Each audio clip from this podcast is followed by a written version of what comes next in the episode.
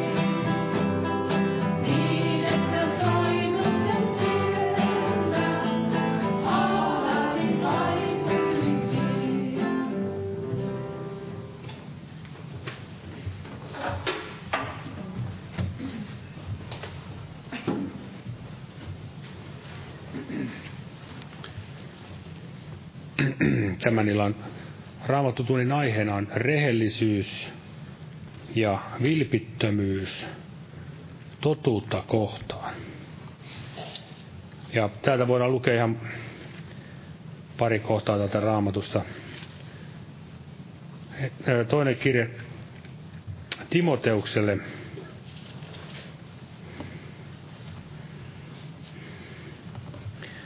Ensimmäinen luku,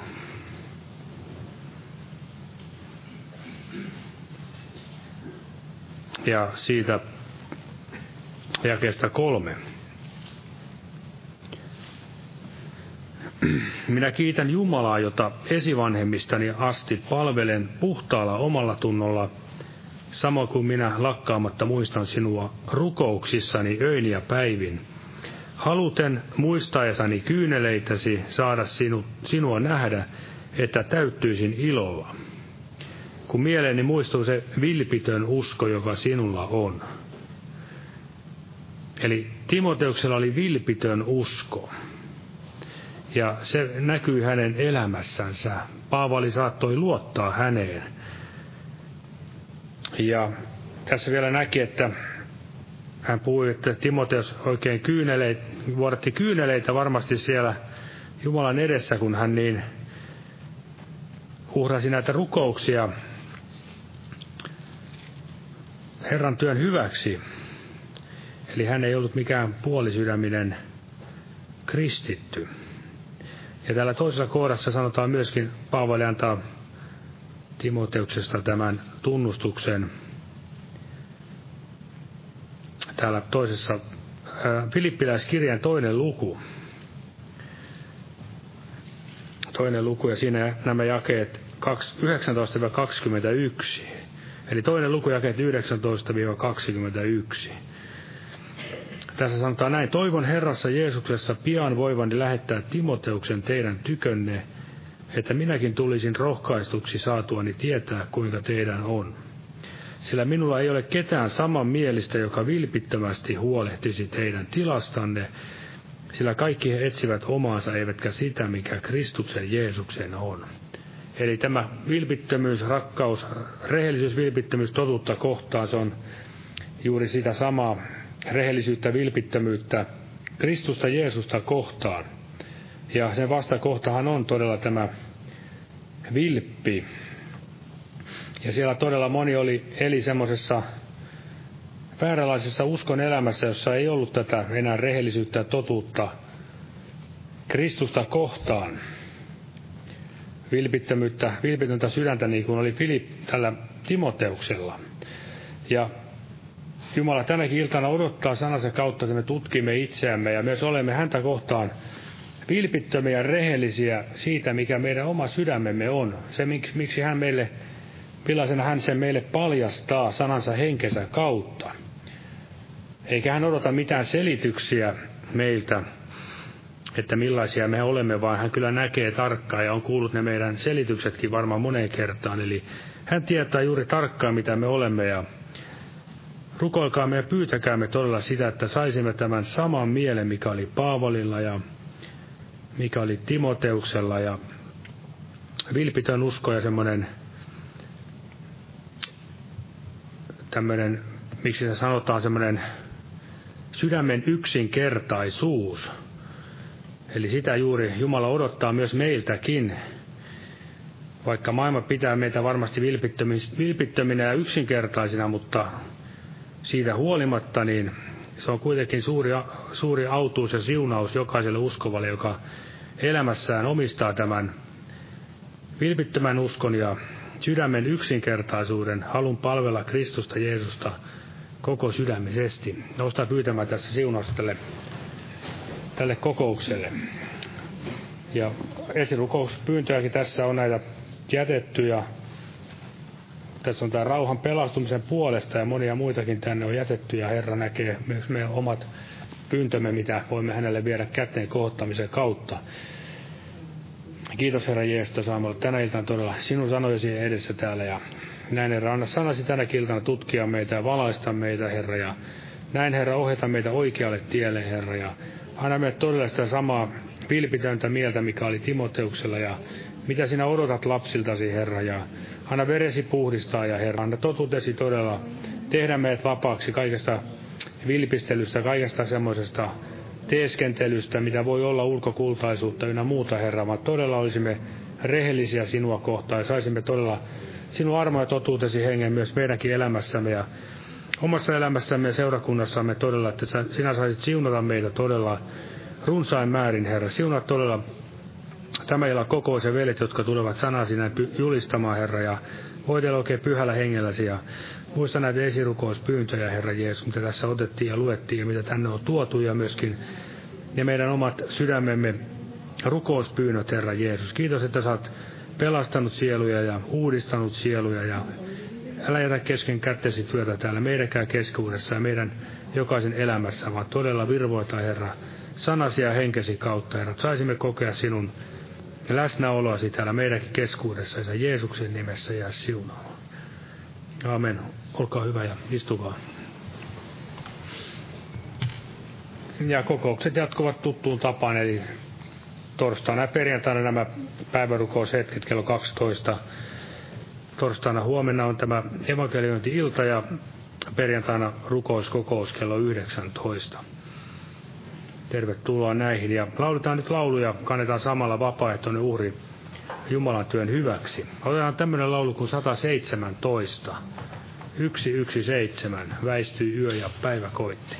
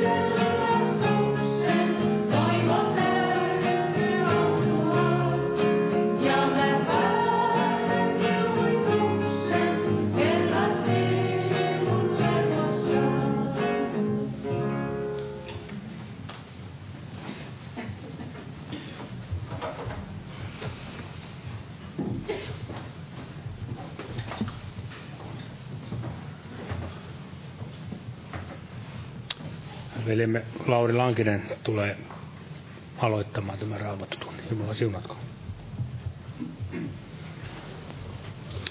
Rauhaa kaikille. Eli rehellisyys ja vilpittömyys totuutta kohtaan. Ja kukaan totuus, voidaan sanoa persona, elävä Jeesus, elävä Jumala. Hän on täyttä totu, täynnä totuutta, toki myös täynnä armoa.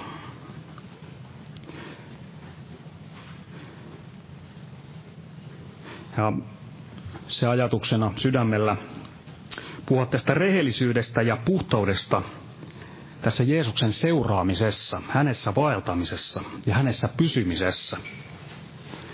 Eli rehellisyys, vilpittömyys totuutta kohtaan ja siinä pysymisessä – tällaista väärää vilpittömyyttä, niin se on väärä vilpittömyys, niin se on vilpittömyyttä valhetta kohtaan. Voi luulla vilpittömästi vaikka jotain myrkkyä vedeksi ja siitä sitten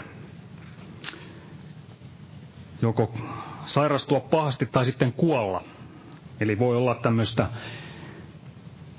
vilpittömyyttä, myös tämmöistä vääryyttä kohtaan, mutta ajatus on todella puhua tästä vilpittömyydestä tätä totuutta kohtaan. Mutta jotakin mainintoja todella tämmöisestä väärästä vilpittömyydestä, niin tällainenhan on todella vaarallinen. Luottaa johonkin se, sellaisen, mikä ei ole totta,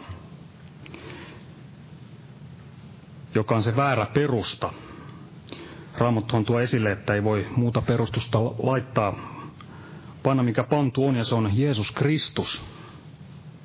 Eli tälle perustalle on hyvä rakentaa. Se on se ainut kestävä perusta.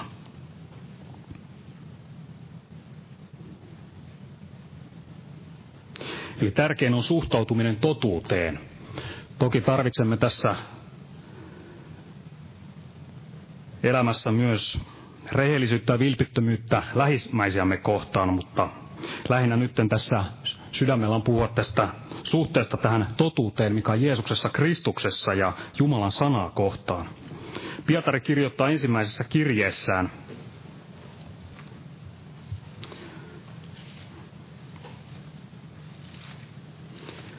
ja luvussa kaksi.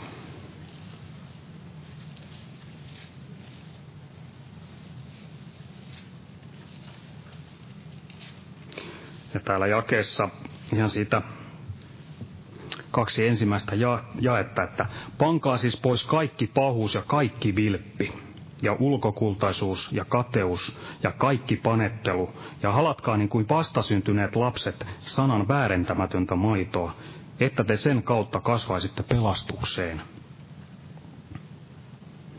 Eli tässä on tällainen lista eri asioita. Laittaa pois kaikki pahuus, kaikki vilppi, kaikenlainen ulkokultaisuus, kaikenlainen kateus, on se hengellistä, on se ajallista, mitä tahansa. Kaikkien alueiden, kaikilla alueilla olevat pahuudet, vilpit, ajallisessa elämässä, mutta myös hengellisessä elämässä. Kaikenlainen vilppi suhteessa Jumalaa kohtaan. Kaikenlainen panettelu. Ja tuli halata näin vastasyntyneen lapsen tavoin, niin tätä Jumalan sanan väärentämätöntä maitoa.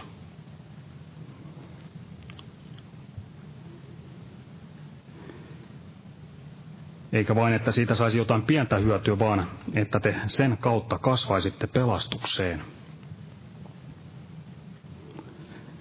Sanalaskussa siellä mainitaan, että vilppi ja valhepuhe pidä minusta kaukana. Vilppi ja valhepuhe pidä minusta kaukana.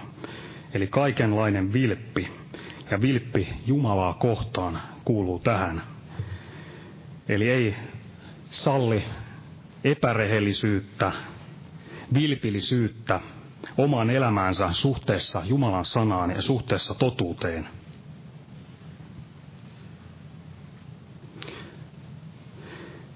Ja vilpittömyyshän ei ole tämmöinen asia, että se on hyvä, kun on vilpittömyyttä asian kuin asian puolesta.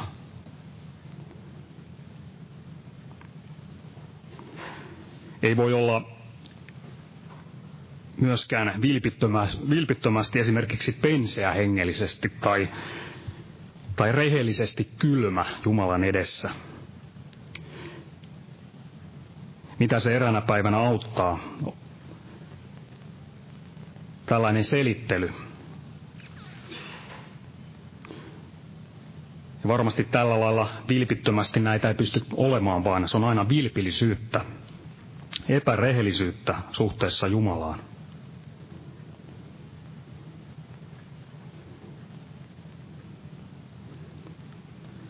Ja vaikka todella voisi itselle näin myydäkin tämmöisen ajatuksen, että hengellinen penseys, vilpit, vilpit, jolla jon, jonkinlaisessa vilpittömyydessä tai kuvittelussa olisi otollista Jumalaa kohtaan, niin se on kuitenkin vilpillisyyttä Jumalan edessä. Raamattu sanoi, että totuus tekee vapaaksi ja tuo esille myös sen, että totuus on Jeesus. Eli kaikenlainen vääryys on epärehellisyyttä. Se ei ole totuutta, vaan totuudessa on tämä vapaus. Ja vanhassa ihmisluonnossa, vanhassa luonnossa, lihassa, niin siinä ei tätä rehellisyyttä ja vilpittömyyttä totuutta kohtaan löydy. Eli emme voi hakea turmeltuneesta lihasta jonkunlaista rehellisyyttä tai vilpittömyyttä totuutta kohtaan.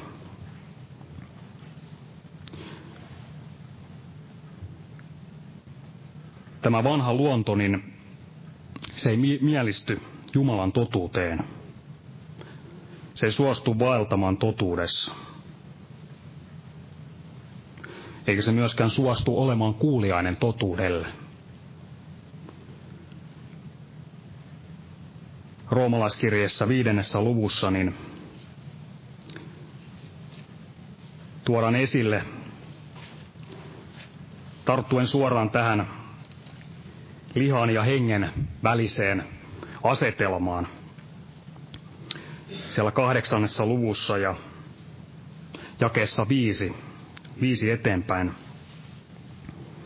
Sillä niillä, jotka elävät lihan mukaan, on lihan mieli, mutta niillä, jotka elävät hengen mukaan, on hengen mieli. Sillä lihan mieli on kuolema, mutta hengen mieli on elämä ja rauha. Sen tähden, että lihan mieli on vihollisuutta Jumalaa vastaan, sillä se ei alistu Jumalan lain alle, eikä se voikkaan. Jotka lihan vallassa ovat, ne eivät voi olla Jumalalle otolliset. Mutta te ette ole lihan vallassa, vaan hengen, jos kerran Jumalan henki teissä asuu. Mutta jolla ei ole Kristuksen henkeä, se ei ole hänen omansa.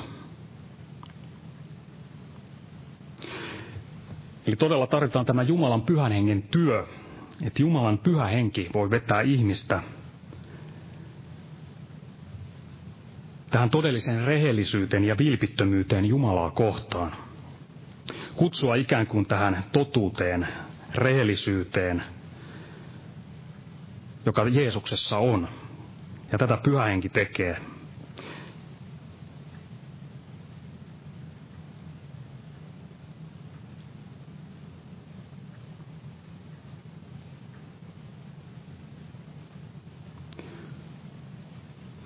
Todella tämä rehellisyys ja vilpittömyys totuutta kohtaan, niin sehän on totuuden rakastamista ja sen pitämistä. Jos ei näin ole, niin se on sitten epärehellisyyttä ja vilpi, vilpillisyyttä. Ja todella näin tämän vanhan luonnon tilalle, niin täytyy tulla tämä uusi. Täytyy tulla uusi luomus, jolla ylipäätänsä on edellytykset elää hengen valtaamaa elämää, jotta voi elää todella rehellisesti ja vilpittömästi Jumalaa kohtaan. Ei voi tämmöistä uskonnollisuuden ulkokultaista kaapua varustaa todellisella rehellisyydellä ja vilpittömyydellä Jumalaa kohtaan. Eli todellisen rehellisyyden ja vilpittömyyden alkumetrit, niin saadaan todella Jumalan pyhän hengen vetämänä, kun Jumala kutsuu ihmistä parannukseen. Ja varmasti todella jokainen, joka sydämestään etsii totuutta, niin tulee sen löytämään. Jumala sen näkee ja vetää näin täyteen totuuteen. Ja tällöin alkaa todella elämä ja vaellus Jeesuksessa. Ja kun vaellus alkaa Jeesuksessa, niin se olisi tämän rehellisyyden ja vilpittömyyden, voisiko sanoa kyllästämä kaikessa siinä vaelluksessa. Halu vaeltaa valkeudessa ja olla vilpitön ja puhdas Jumalaa kohtaan. Tällaisen vaelluksen varmasti Jumala tulee varjelemaan ja siunaamaan – ja kuten varmasti omasta elämästämme tiedämme, niin rehellisyyttä ja vilpittömyyttä haluaa vaeltaa totuudessa, niin sitä kysytään. Jos haluaa olla näin kuuliainen, niin sen palkka varmasti Jumala siunaa jo tässä ajassa, mutta viimeistään tai suurimmassa määrin siellä perillä kirkkaudessa. Ilmestyskirjassa mainitaan ole uskollinen kuolemaan asti, niin minä annan sinulle elämän kruunun. Eli uskollinen ihan sinne loppuun asti. Peri sen suurimman palkinnon elämän kruunun.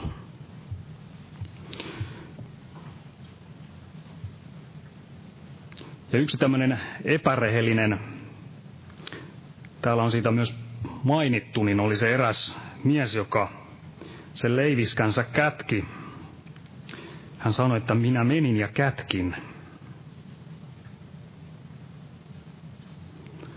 Minä menin ja kätkin, eli hän oli epärehellinen, vilpillinen,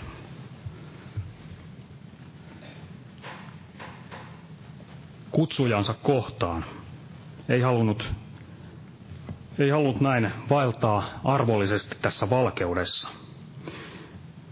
Ja näin tämä vilpittömyys, epärehellisyys tuo tullessaan tämän salaamisen ja kaikenlaisen piilottelun Jumalan silmiltä.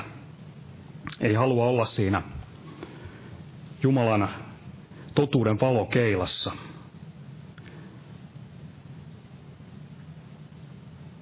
Ja juuri tämän tähden tarvitaankin, että ei vaeltaisi sen entisen lihan mukaan, koska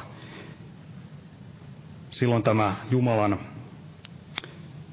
totuuden valokeinoin varmasti saa näin piiloutumaan ja kätkeytymään. Vaan kun hengessä vaeltaa, haluaa näin rehellisesti valtaa Jumala edessä kaikessa valkeudessa, niin saa silloin vaeltaa tämän totisen valkeuden Jeesuksen yhteydessä. Ja tällöin ei ole halu etsiä mitään katvealueita tai varjoisia paikkoja suhteessa totuuteen, suhteessa Jeesukseen.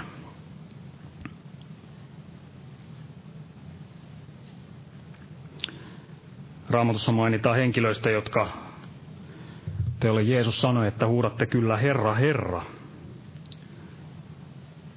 Oli paljon näin huutoa Jeesuksen puoleen, mutta ei sitten tällä ryhmällä ollut sitten halua seurata Jeesusta. Eli puhe osoitti tiettyä toista ja vaellus sitten toista. Ja Hesekielen kirjassa niin luvussa 33 on vähän tämmöinen samanlainen asetelma, mitä siellä Hesekiel näki siellä omien silmiensä edessä ja mitä Jumala hänelle, hänelle tästä kaikesta puhui.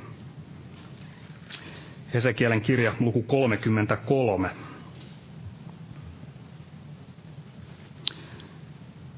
Siellä oli tämän kansan kansan sydän kääntynyt tähän vilpillisyyteen Jumalaa kohtaan. Ja 30. Ja sinä ihmislapsi, sinun kansasi lapset puhuvat sinusta seinän, seinän vierustoilla ja talojen ovilla ja sanovat keskenään toinen toisellensa näin.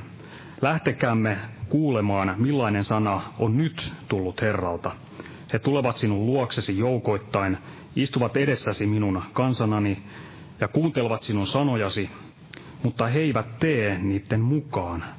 Sillä he osoittavat rakkautta suullansa, mutta heidän sydämensä kulkee väärän voiton perässä. Ja varmasti juuri Jeesus tätä samaa asiaa tarkoitti, kun hän sanoi, että siellä hänellekin huudettiin Herra, Herra. Mutta hän todella odottaa näitä, niin kuin Jaakob kirjoittaa, mutta olkaa sanan tekijöitä eikä vain sen kuulijoita, pettään itsenne.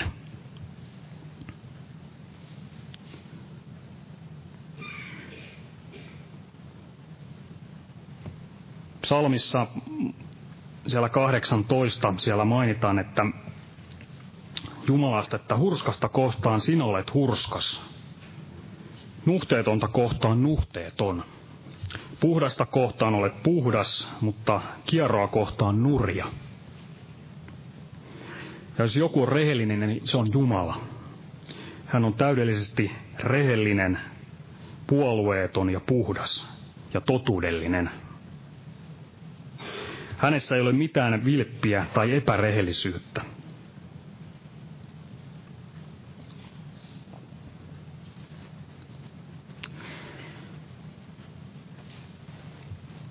Psalmissa 32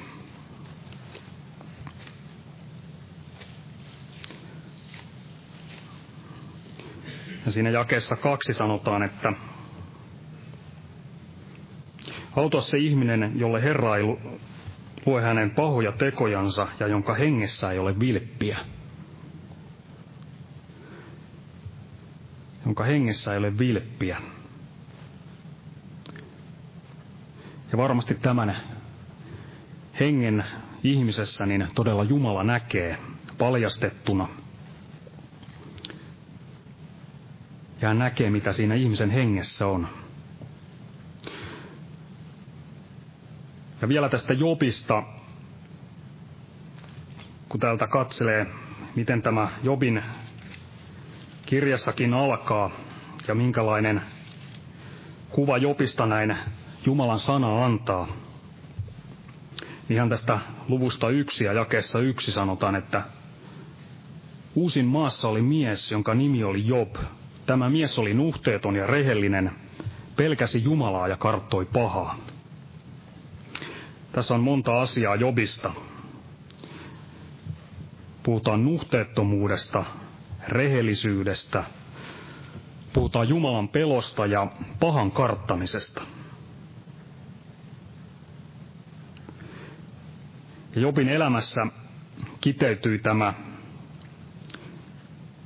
asia, että hänellä oli halu elää Jumalan yhteydessä, vilpittömästi ja rehellisesti suhteessa totuuteen, vailla minkäänlaisia tällaisia peittelyitä Jumalan edessä. Hän halusi elää avoimesti Jumalan kasvojen edessä, vaeltaa hänessä. Ja tähän kaikkeen vaellukseen niin tarvittiin juuri nämä, tämä nuhteettomuus, rehellisyys, Jumalan pelko ja pahan karttaminen.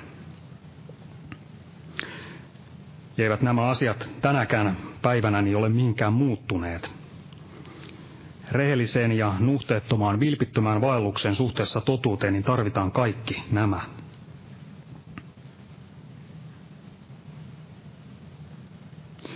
Job oli, Job oli mies, joka halusi vaeltaa valkeudessa ja sydämen puhtaudessa. Ei etsiä katvealueita elämässänsä, vaan olla rehellinen. Ja ei vain olla, vaan hänestä annetaan tämä tunnustus, että hän oli rehellinen. Varmasti ihmisten edessä oli sitä, mutta myös Jumalan edessä. Eli hän ei ollut epärehellinen, joka yritti peittää yritti salata jotain, vaan halusi tehdä elämässänsä täyttä totta Jumala edessä. Aamen. Petrus tulee jatkamaan.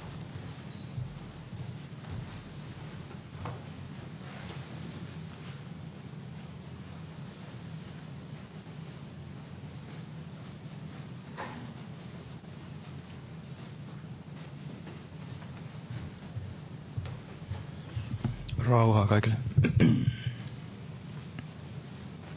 Joo, itse aloitan tästä Paavalin kirjasta Filippiläisille ensimmäistä luusta. Itsellä nousi jotenkin sydämelle se, tai on ollut mielessä pidemmän aikaa se, että onko tuolla se vilpitön halu palvella täällä jo Jumalaa ja Jeesusta ja tehdä työtä tämän Jumalan valtakunnan hyväksi ja tämän evankeliumin hyväksi, että jos sitä ei ole täällä, niin kuinka sitten voi olla sitä taivaassa? Kuinka voi olla sitten yhtäkkiä taivaassa ikään kuin vilpitön halu palvella ja palvoa Jeesusta? Että on parempi tutkia, tutkia jo täällä itseään ja tuomita itse itsensä, koska aika on todella alkaa tuomio sieltä Jumalan huoneesta – ja olla rehellinen itse itselleen, että onko, onko se halu palvella Jumalaa. Jos ei, jos ei ole, niin tuleeko se sitten olemaan siellä taivaassakaan. Ja Paavali jotenkin näki tämän kirkkaasti. Luen tästä ensimmäistä Filippiläis, tai anteeksi, Paavalin kirjasta Filippiläis, Filippiläiselle tästä ensimmäistä luvusta, luvusta 19, tai jakeesta 19, sillä minä tiedän, että tämä on päättyvä minulle pelastukseksi teidän rukoustenne kautta ja Jeesuksen Kristuksen hengen avulla. Minun hartaan odotukseni ja toivoni mukaan, etten ole missään häpeään joutuva, vaan että Kristus nytkin, niin kuin aina on tuleva, ylistetyksi minun ruumiissani kaikella rohkeudella, joko elämän tai kuoleman kautta sillä elämä on minulle Kristus ja kuolema on voitto. Mutta jos minun on eläminen täällä lihassa, niin siitä koituu hedelmää työlleni, ja silloin en tiedä, minkä valitsisin. Ahtaalla minä olen näiden kahden välissä. Halu minulla on täältä eritä ja olla Kristuksen kanssa, sillä se olisi monin verroin parempi. Mutta teidän tähtenne on lihassa viipymiseni tarpeellisempi.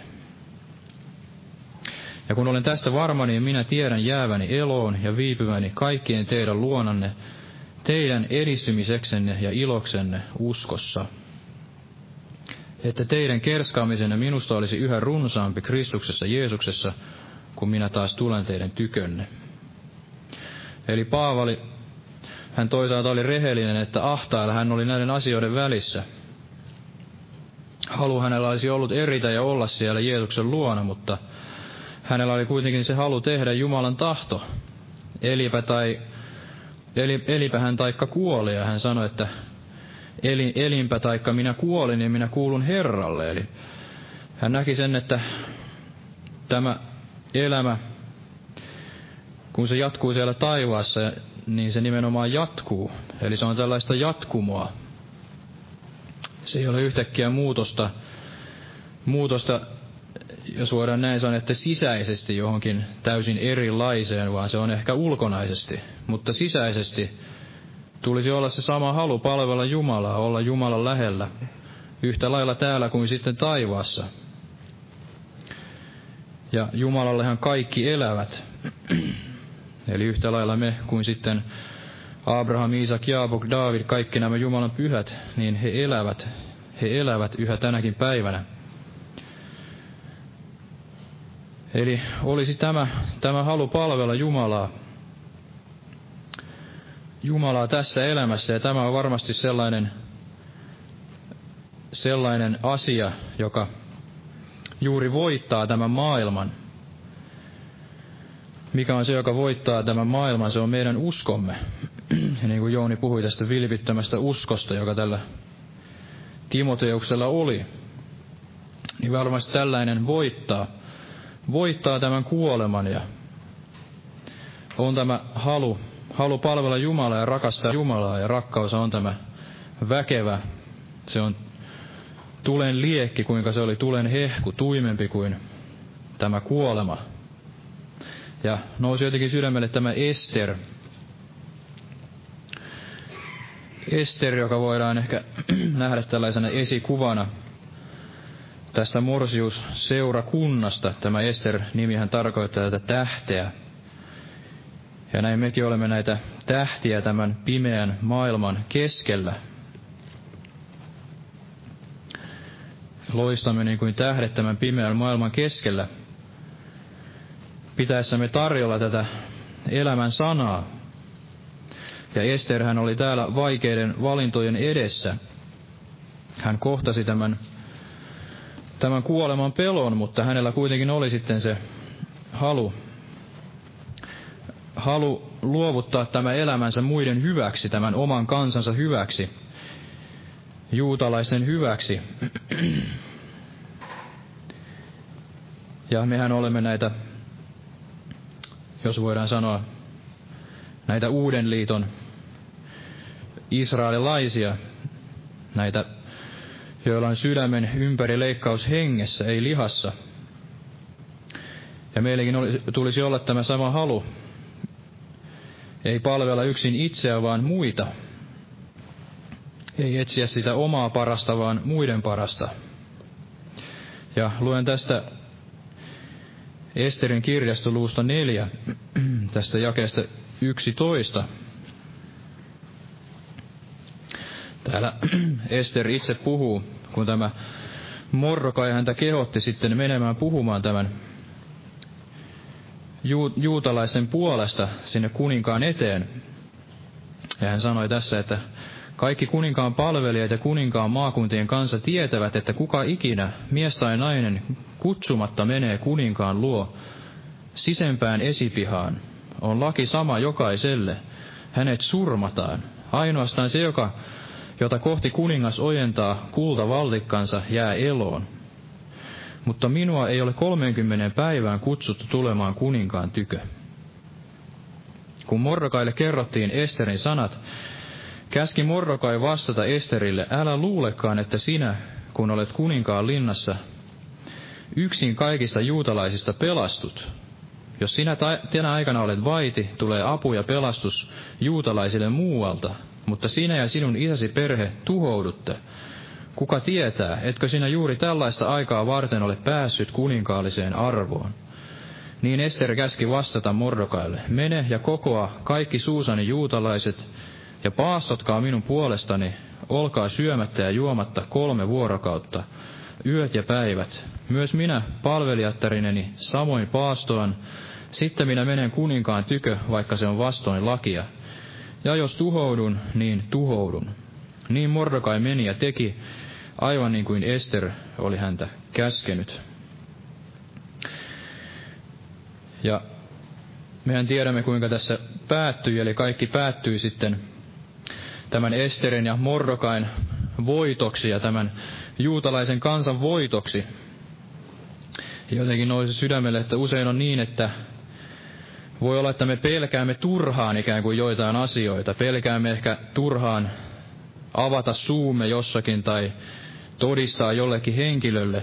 Sillä voi olla, että asiat ovatkin juuri aivan päinvastoin kuin me kuvittelemme. Eli joku sitten ottaakin sen Jumalan sanan vastaan ilolla.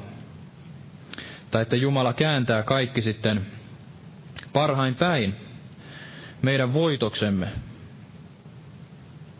Ja Ester, hänkin sitten voitti tämän pelkonsa ja näin tahtoi, tahtoi tehdä tämän Jumalan tahdon ja puolustaa tätä omaa kansansa tämän, tämän pahan maailman ajan keskellä ja näin, näin hänkin sai ko- kokea tämän voiton. Ja todella Ester hän oli tämä tähti ja mekin olemme näitä tähtiä tämän pimeän maailman keskellä. Ja Ester varmasti teki tässä aivan oikein, eli hän tämän kaiken pelkonsa keskellä niin kääntyi tähän rukoukseen ja paastoon. Ja pyysi myös näitä muita sitten rukoilemaan hänen puolestaan. Eli hän tiesi, että hän ei omassa voimassa tähän kykene, vaan täytyy riisua se oma voima ja käydä Jumalan eteen. Ja hän myös pyysi tätä rukousta muilta.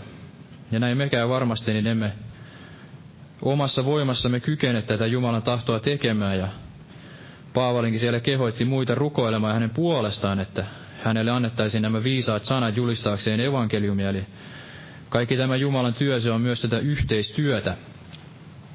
Meidän tulee rukoilla toinen toisemme puolesta ja olla valmiit palvelemaan toinen toistamme tässä Kristuksen ruumiissa. Tämä on varmasti se Jumalan tahto. Ja tuli myös mieleen tämä toinen, toinen esimerkki täältä vanhasta testamentista, tämä Saul. Saul, joka sitten ei ehkä voittanut näitä pelkojaan, vaan hän kääntyi sitten tähän epärehellisyyteen. Kuka tietää, mitä hänen sydämessään tapahtui. Hän itse sanoi siellä, että hän pelkäsi kansaa. Mutta kuitenkin on ihmeellistä, että hän yritti sitten selitellä näitä asioita toisin, toisin tälle Samuelille, joka häntä tuli sitten varoittamaan. Eli täällä ensimmäisessä Samuelin kirjassa luvussa 15, luen tästä, tästä jakeesta 12. Täällä sanotaan, että varhain seuraavana aamuna Samuel lähti tapaamaan Saulia. Mutta Samuelille ilmoitettiin, Saul on mennyt Karmeliin ja pystyttänyt sinne itsellensä muistomerkin. Sitten hän on palannut sieltä ja mennyt alas Gilgaliin. Kun Samuel tuli Saulin luo, sanoi Saul hänelle, Herra siunatkoon sinua, minä olen täyttänyt Herran käskyn. Eli Saul näin, en tiedä voidaanko sanoa, että valehteli päin naamaa. Ajatteliko hän todella itse vilpittömästi, että hän oli täyttänyt tämän kaiken, mitä Jumala oli sanonut. Mutta varmasti on näin, että kun Jumala ilmoittaa sen totuuden, niin se on juurikin näin, niin kuin Samuel tässä sitten vastasi, että mutta Samuel sanoi, mitä tämä lammasten määkiminen sitten on, joka kuuluu minun korviini, ja tämä raavaiden ammuminen, jonka kuulen. Eli kun Jumala ilmoittaa sen totuuden meille, niin se on ilmi selvää jokaiselle, joka tahtoo sen myöntää. Se on kuin tällainen lammasten määkiminen, raavaiden ammuminen. Oli säästetty jotain, ei oltu luovuttu jostain, josta Jumala oli sitten tahtonut, että olisi luovuttu, joka olisi tuhottu siinä elämässä. Eli ei olisi eletty tällaista lihallista elämää, vaan hengellistä elämää ja hengellä kuolellettu nämä lihan teot. Ja varmasti on aina parasta olla, olla rehellinen ja vilpitön Jumalan edessä, koska Jumala ennemmin tai myöhemmin hän sitten paljastaa tämän totuuden. Ja me tiedämme sitten Daavidista, että Daavid myös lankesi ja Daavidille sitten paljastettiin tämä totuus, mutta hän oli sitten rehellinen ja hän teki parannuksen. Mutta Saul, hän väitti vastaan ja hän vilpittömästi, tai ainakin näin ilmeisesti ajatteli, että minä olen täyttänyt Herran käskyn. Että hän oli tehnyt kaiken sen, mitä Jumala oli pyytänyt. Koska tässä jakeessa 20 hän edelleen vastaa, että Saul vastasi Samuelille, Minähän olen kuullut Herran ääntä ja tehnyt sen matkan, jolla Herra minut lähetti. Minä olen tuonut tänne Aagagin, Amalekin kuninkaan ja vihkinyt tuhon omiksi amalekilaiset. Eli hän edelleen ajatteli, että hän on tehnyt kaikkia vain oikein. Mutta on parasta todella tutkia itseänsä ennen kuin Jumala sitten langettaa, langettaa jotain pahempaa, pahempaa elämäämme, että me pysähtyisimme. Koska siitä, vaikka ehkä ei voikaan pyyhkiä niitä seurauksia näistä omista valinnoistaan, niin kuin Davidkin hän sitten joutui kokemaan kokemaan tietyllä tavalla sen Jumalan rangaistuksen elämässään, mutta kuitenkin hän sai säilyttää sen rauhan. Rauhan ja puhtaan oman tunnon sitten kaiken tämän jälkeen. Ja itsekin omasta elämästäni tiedän sen, että se on hirvittävää vaeltaa sellaisella rauhattomalla sydämellä, vaikka sitten itselle yrittääkin selitellä, että omat motiivit ehkä niissä omissa valinnoissa on ollut oikeita ja on ollut se vilpitön halu palvella Jumalaa, mutta kuitenkin, kun sitten rehellisesti tutkii sydäntään, niin Jumala kyllä sen paljastaa, missä asiat ovat menneet pieleen, mutta silloin kiitos Jumala, hän on armollinen kaikessa. Ja hänen halunsa on se, että me juuri itse sitten myöntäisimme, myöntäisimme sen virheemme ja myöntäisimme nämä asiat ja kääntyisimme hänen tykönsä ja sen jälkeen hän voi jälleen lahjoittaa sen rauhansa ja voi meidät varmasti palauttaa takaisin sinne paikallemme. Niin kuin hän sitten armahti minuakin, minuakin omassa elämässäni ja voi sitten jälleen puhtaalla sydämellä palvella Jumalaa ja kiittää, kiittää häntä hänen armostaan, että saa edelleen olla sillä, sillä paikalla, millä hän on tarkoittanut. Ja varmasti se ainoa asia, joka meidät sitten voi, voi juuri johtaa tähän vilpittömyyteen ja rehellisyyteen on tietysti Jeesus, Jeesus Kristus ja tämä Jumalan sana, että jos me tällä sanalla rehellisesti peilaamme omaa elämäämme, katsomme sinne Kristus, Kristus peiliin, niin muutumme sitten hänen kuvansa kaltaisuuteen – Eli Jumalan sanaa tutkimalla ja antamalla sen Jumalan sanan sitten valaista, valaista meidän sydämemme ja ne sydämemme sopukat ja kaikki nämä pimeimmätkin paikat, niin se voi meidät puhdistaa.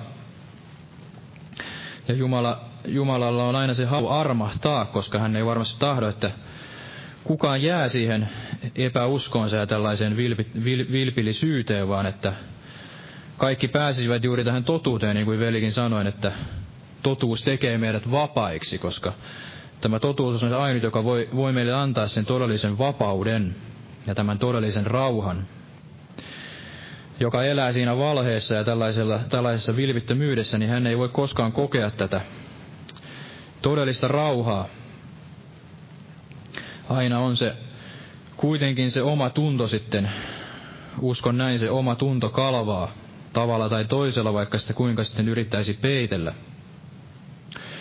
Ja täällä lukee täällä sanan laskujen kirjassa toisessa luvussa, jossa puhutaan juuri tästä, että vastaan ottaisi tämän Jumalan sanan.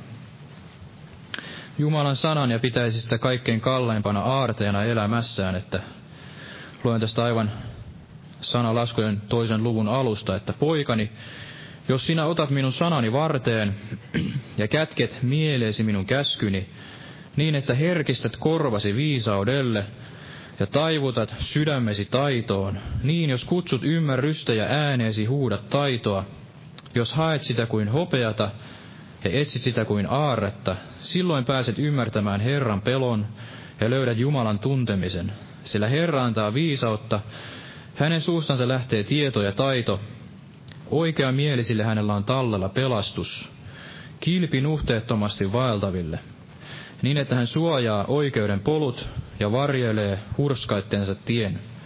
Silloin ymmärrät vanhurskauden ja oikeuden ja vilpittömyyden, hyvyyden tien kaiken.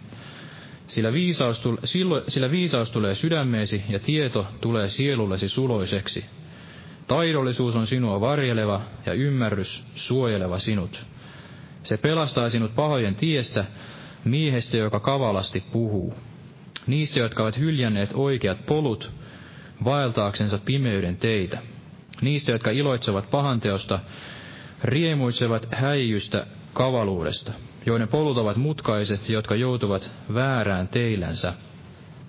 Se pelastaa sinut irstaista naisesta, vieraasta vaimosta, joka sanoillansa lieha koitsee, joka on hyljännyt nuoruudensa ystävän ja unhottanut Jumalansa liiton. Ja tästä voimme juuri nähdä tämän, että jos on tämä vilpitön halu vastaanottaa ja seurata tätä totuutta, niin se myös sitten varjelee meidät.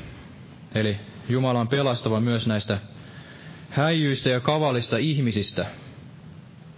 Ja se pelastaa meidät pahojen tiestä, niin kuin Paavalikin siellä Filippiläiskirjassa sanoi, että tämän kaiken, kaiken loppu on pelastus, kuinka hän sanoi.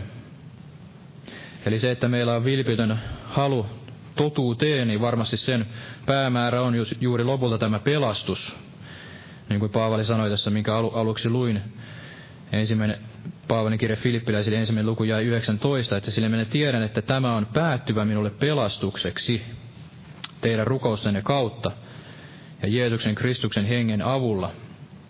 Eli kaikki on varmasti päättyvä meillekin pelastukseksi, jos meillä on tämä halu halu seurata totuutta ja halu seurata Jeesusta.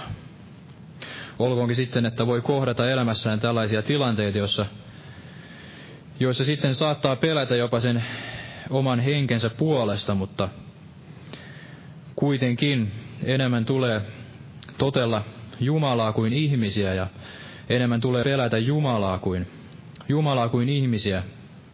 Näitä, jotka eivät voi kuin tuhota tämän ruumiin, mutta eivät voi kuitenkaan tätä sielua, sielua hukuttaa sinne helvettiin.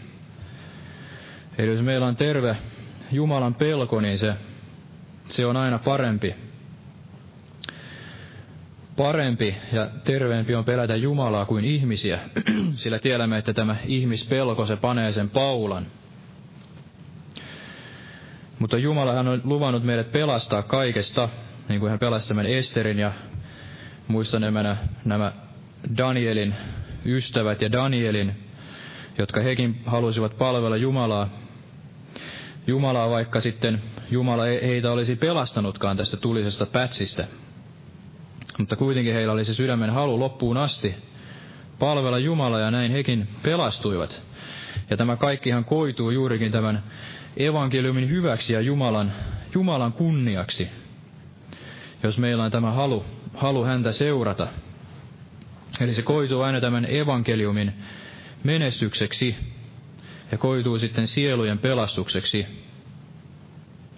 Ja tässä sanalaskujen kohdassa vielä näemme tämän, että se myös varjelee meidät tältä irstaalta naiselta, tältä voidaan sanoa portto, portto vaimolta, portto kirkolta, joka on hyljännyt tämän nuoruutensa ystävän – ja unhottanut Jumalansa liiton, eli hyljännyt tämän ylkänsä Jeesuksen ja unohtanut tämän liittonsa Jeesuksen kanssa, tämä Porto-kirkko, tämä hengellinen Babylon, niin rakkaus ja rakkaus tähän totuuteen ja vilpittömyys, rehellisyys Jumalan edessä, niin varjelee meidät myös näiltä kaikilta eksytyksiltä ja näiltä eksytyksen kavalilta juonilta.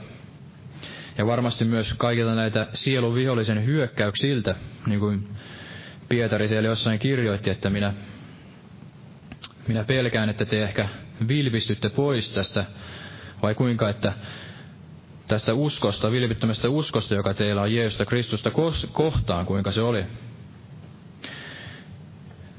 Eli kaikki tämä varjelee meidät, varjelee meidät Jeesuksessa Kristuksessa, jonka kautta me voimme sitten voittaa, voittaa tämän maailman. Ja lopuksi tuli juuri mieleen tämä Timoteus, josta, josta velikin tässä aluksi luki, hänellä oli tämä vilpitön usko. Vilpitön usko, joka hänen näillä isovanhemmillaankin oli ollut. Ja en lue nyt niitä kohtia, mitä Jouni jo, jo luki, vaan luen tämän, että mihin varmasti se vilpitön usko sitten tähtää. Eli täällä sanotaan, Paavalin ensimmäinen kirje Timoteukselle ensimmäinen luku jäi viisi, että mutta käskyn päämäärä on rakkaus, joka tulee puhtaasta sydämestä ja hyvästä omasta tunnosta ja vilpittömästä uskosta. Eli varmasti tämä kaikki vilpittömyys ja vilpitön usko, niin se tähtää tähän rakkauteen. Käskyn päämäärä on rakkaus. Ja juuri se, että meillä olisi halu palvella ei vain itseämme, vaan halu palvella muita. Ja antaa tämä elämämme, elämämme muiden hyväksi, niin kuin tämä Ester, Ester sitten teki. Antoi itsensä tämän oman kansansa hyväksi. Eli käskyn päämäärä on rakkaus. Ja niin kuin Jouni luki sen, että minulla ei ole ketään muuta, joka vilpittömästi etsisi teidän parastanne, eli vilpittömästi etsiä toisten parasta, parasta tässä uskon elämässä, niin se varmasti myös tietyllä tavalla varjelee, niin kuin muistan joskus, oliko se Raimoveli, joka tästä kertoi, että eräs veli hän aina sanoi, että hän mieluummin tykkäsi mennä sinne asemalle tai todistelemaan Kristuksesta, koska silloin unohti nämä kaikki oman elämänsä huolet. Antoi oman elämänsä, niin unohti myöskin sitten kaikki nämä oman elämän huolet, kiinnitti katseensa Kristukseen ja keskittyi tähän todistamaan Jeesuksesta ja tekemään työtä Jumalan valtakunnan hyväksi, niin unohtui sitten ne omat huolet ja murheet. Ja näin se varmasti on, että kun me ensiksi etsimme Jumalan valtakuntaa, niin hän antaa kaiken siinä ohessa. Ja antaa vielä satakertaisesti jo tässä elämässä ja tulevassa sitten iän kaikista elämää. Ja luen tähän loppuun vielä täältä samaisesta Paavalin kirjasta Filippiläisille, josta aloitimme tästä ensimmäisestä luusta.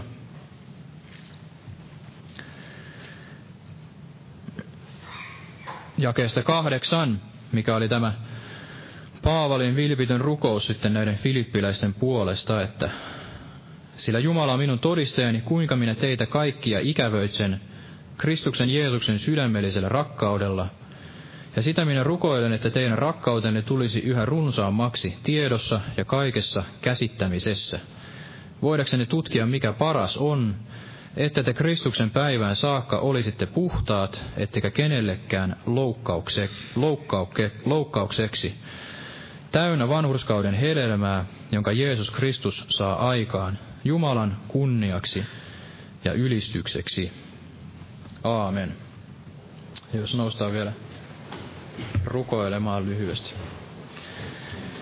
Kiitos Jeesus todella, että olet meidät johdattanut tähän asti ja olet luvannut saattaa sen alkamasi työn päätökseen, mutta meillä on se oma osuutemme kääntyä sinun tykösi ja riippua sinussa kiinni ja todella vilpittömästi etsiä sitä sinun tahtoasi.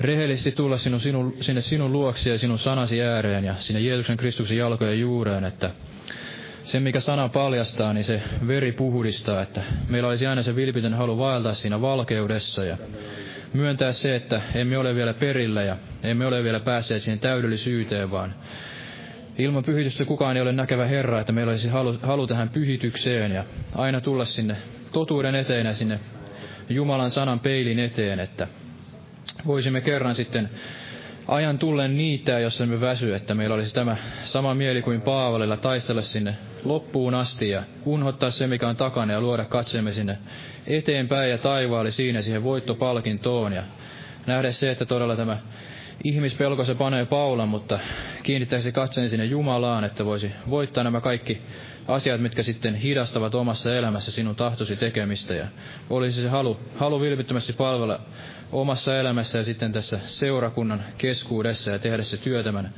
Kristusruumiin hyväksi näin, että voisit vielä pelastaa niitä sieluja täällä kotimaassa ja siellä ulkomaillakin. Ja todella muista, muista tätä seurakunnan lähetystyötä siellä Boliviassa ja Perussa ja avaa näitä uusia oviakin vielä, että sieluja voisi pelastua, ja Jeesuksen Kristuksen nimessä. Sinä yksin voit avata, ja jos sinä avaat, niin kukaan ei sulje, todella. Että voisi vielä sieluja pelastua täällä meillä kotimaassa ja vielä siellä lähetyskentilleissä. Kiitos Jeesus, ja jää vielä siunaamaan tämän loppukokousta pyhässä nimessäsi. Aamen.